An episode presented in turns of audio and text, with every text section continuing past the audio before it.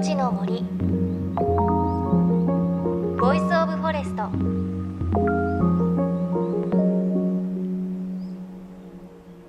おはようございます。高橋真理恵です。JFN38 局を結んでお送りします。命の森 Voice of Forest。この番組は森の長城プロジェクトをはじめ全国に広がる植林活動や自然保護の取り組みにスポットを当てるプログラムです。各分野の森の賢人たちの声に耳を傾け森と共存する生き方を考えていきます。さあ先日東北へ取材に行ってきました宮城県の南三陸町というところに行ってきたんですがちょうどこう全国的に暖かい一日であの1ヶ月ぐらい前に南三陸に行った時は雪が降ってってこう道にも雪が残っていたんですがこの前行った時はすごく暖かくて日差しの下ではちょっとコートをね脱いじゃうくらい暖かかったです。少しずつねやっぱり春の日差しというか春が近づいているんだなという感じがしました。あとね美味しいものもいっぱいいただきまして特に牡蠣が美味しかったですね。蒸したものおひたしフライなど食べたんですがあのー、この後牡蠣のシーズンが終わって5月ぐらいからウニが美味しくなるって言ってたのでああその季節も楽しみだななんて思いましたさあ今朝は東北宮城県沿岸部にある人口6800人ほどの小さい町女川町でまさに始まったばかりのちょっと面白い森の活用法のお話ですどんな活用法かというと地元の森から切り出した木材を使ってギターを作るという取り組みなんですね。東日本大震災から丸5年が経過しようとする中女川町では地元の若い世代が中心となったまちづくりが進んでいます。これ様々なメディアで報じられているのでご存知の方も多いかもしれません。去年の年末には女川駅前から海へ延びるプロムナードそれを囲むように大きなショッピング施設も完成しています。でこの施設シーパルピア女川という名前なんですが本当にこう駅を背にしてまっすぐ海が見えるんですよね。でその周りに美味しいコーヒー屋さんだったり焼肉屋さんだったり少し休憩できるところがあって本当に温かい雰囲気です。あと駅の上にあるユポッポという温泉施設ここもすごく素敵なんですね。そんなシーパルピア女川の一角に今日の主役ギター作りの工房があります。ここがギターの生産を行うグライドガレージという建物です。あの本当に素敵な建物が出来上がってですねやっぱりここがこう女川の文化をこのエリアがですね発信していく場所になるっていうのはやっぱり強く感じましたね。ですのであのここで、まあ、音楽文化を発信していくのとかつまあまあ、町外県外から人が訪れる人を引きつけられるような場所にこうやっぱしていきたいなと改めて感じましたね。女川に完成したギターの製造販売を行うギター工房グライドを構えたのが梶谷陽介さん。鹿児島県の種子島出身でもともと東北とは縁もゆかりもないそうです。梶谷さんは東日本大震災当時東京の大手楽器店で販売の仕事をしていました。そうですね。ちょうど震災起こった時私はその東京の大手楽器小売店で販売を担当してまして、まあ、楽器店としてできることはないかなっていうのをちょっと考えましてそれでまずその、まあ、現地に行ってあの回ってる中で、まあ、中高生こうバンドとかダンスに頑張ってる中高生があんまりこう一流の、まあ、場であの自分が演奏したりとかもしかすると一流のものに触れるっていう機会が非常に少ないなと思いまして東京の大会に彼らが出れる仕組みを作ることができたんですけどでもあの彼らがそこで大きくなっても、まあ、どうせ都会に行ってしまうんだなと思いまして、まあ、ほとんどが都会に行きますので。と思った時にやっぱりその彼らが残れる産業が地元にないといけないんだなっていうのを感じましてそれで産業を作ってかつその音楽とかダンスの文化的な面でも地域の発展に貢献できる事業は何があるんだろうなっていうのを考えましてそれであのギターの製造販売をやろうっていうふうに決めましたね。では実際どこでやれるかなっていうのを探し始めましてそこで紹介されてきたのが初めてですね女川。はそこまで実はあの来たことがなかったです。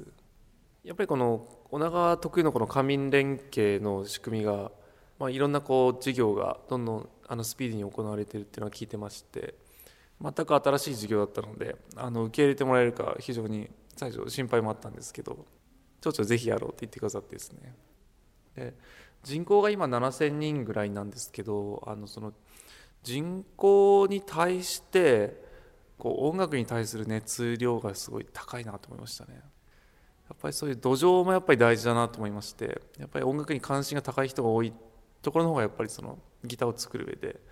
盛り上げていけるんじゃないかなっていうのは感じましたね。町長はメタラーですね。もう大のメタル好きで、はい、ギターナイトっていう、まあ、飲み会をたまに開かせてもらって、まあ、そこに町長も毎回来てくれてですね、まあ、ギターを弾きまくるっていうすごい早弾きとか 非常に楽しい会を開いてました。町長がギターを弾きまくるってなんか素敵ですよね。ということで2014年3月に女川を訪れた梶谷さん若い町長の即断即決ですぐに活動を始めます。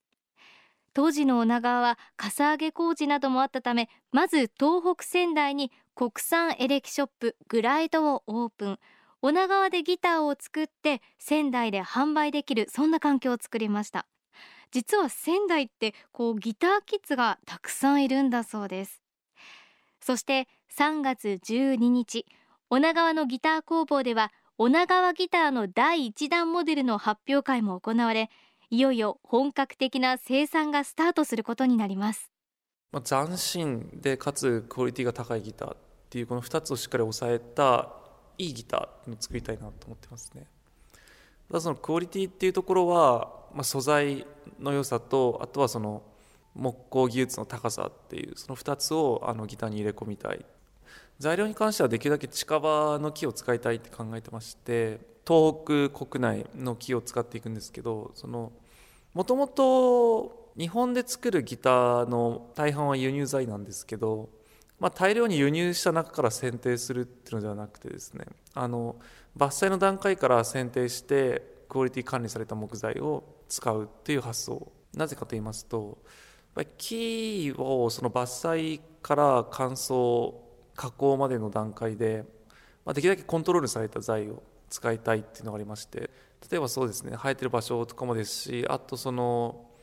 木取り木をカットする段階でその、まあ、どの部分に使うっていうのを想定した上でどういう年輪の入ってる場所を使うとかですね。そうですね。あと木の表裏をどう使うとかっていうところをあのカットの段階から想定しながら使っていけるのでその場所に適した木材っていうのをギターに使っていきますね。結果それがあのクオリティを上げると考えてます。で南三陸は杉が有名ですのでこうボディトップの装飾とかにその杉を使えないかなっていうのを考えてまして杉はやっぱり柔らかいので全部丸々には使えないですね。ですけどその柔らかさを逆にどっかあの見た目の質感っていうところを部分的に活かせるんじゃないかって考えてまして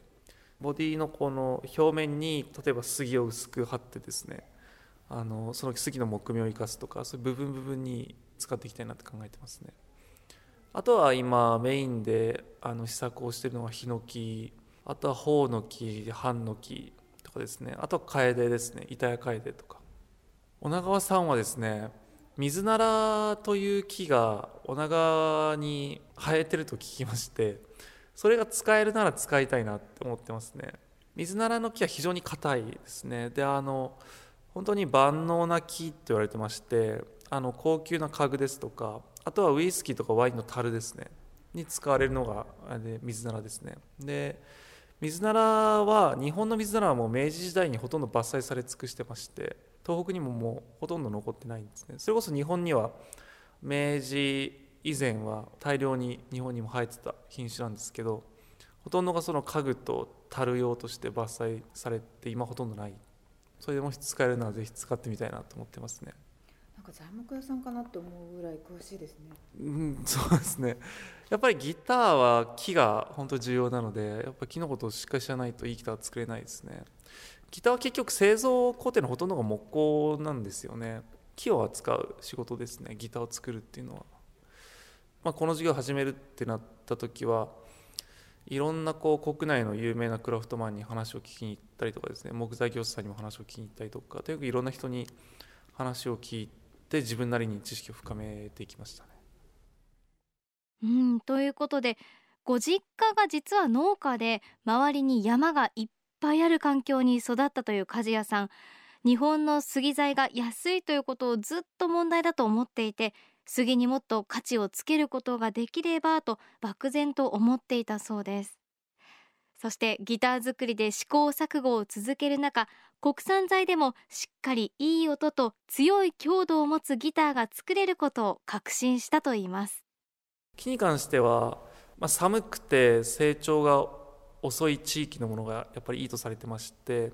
アラスカの木とかあとカナダの木っていうのはやっぱりすごいいいとされてますね。あと、まあ、南米の木材もあのギターにはいいとされてまして今まで日本の木がいいっていう話は今まで一度もない状況なんですね。そこであの良さをしっかり伝えていくっていうのはなかなかあのチャレンジングなことだと思うんですけどでも絶対良さはあると思いますね。やっぱり東北やっぱ日本のその北の部分っていうのは寒くて、まあ、成長が遅い分だけまあ密度の濃い根に密度の濃いあの高い木が取れるのでそういうメリットはありますね。JFN38 局では東日本大震災で被災した沿岸部に津波から命を守る森の防潮堤を作る森の頂上プロジェクトを支援する募金を受け付けています。この森の頂上プロジェクトに取り組んでいる AIU 損害保険株式会社では中小企業を災害や事故から守る損害保険のラインナップビジネスガードを提供。AIU では法人会納税協会会員からのビジネスガード新規契約企業1社に対しどんぐりの苗木1本を植樹する活動を行い被災地の復興全国の防災減災に取り組んでいます。詳しくは番組のブログをご覧ください。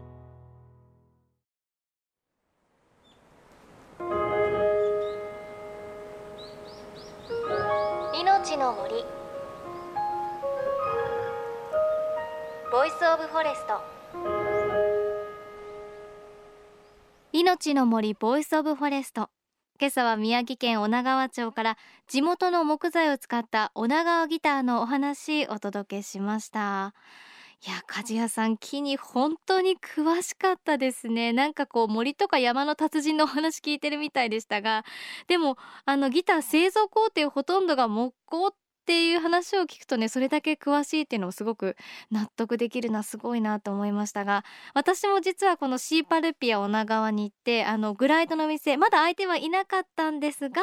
外から見させていただきました。で何本かギター置いてあったんですがもう一言で言うとすごく綺麗でした。お話にもありましたがネックとボディの部分が木ででその表面の部分が南三陸の杉を使っているということでなんかこう触りたいなって思っちゃうギターでしたね。なんかこう木のぬくもりきっと感じるんだろうなってあまりギターに詳しくない私でもあ触ってみたいなというふうに思いました。さあ女川に新たな音楽文化を生むだけではなく日本のその杉の価値も高めるそういった大きな目標へ向けて梶谷さん今日も工房でギター作りをしています。そして実は女川ギターに使われているのは地元の木材だけじゃないんです。なんと東北の宮大工さんの技まで使われているんですね。このお話すごく面白いんですが来週お届けしたいと思います。また番組ではあなたの身近な森についてメッセージお待ちしています。メッセージ番組ウェブサイトからお寄せください。命の森 Voice of Forest。お相手は高橋まりえでした。命の森。の森。 Voice of Forest。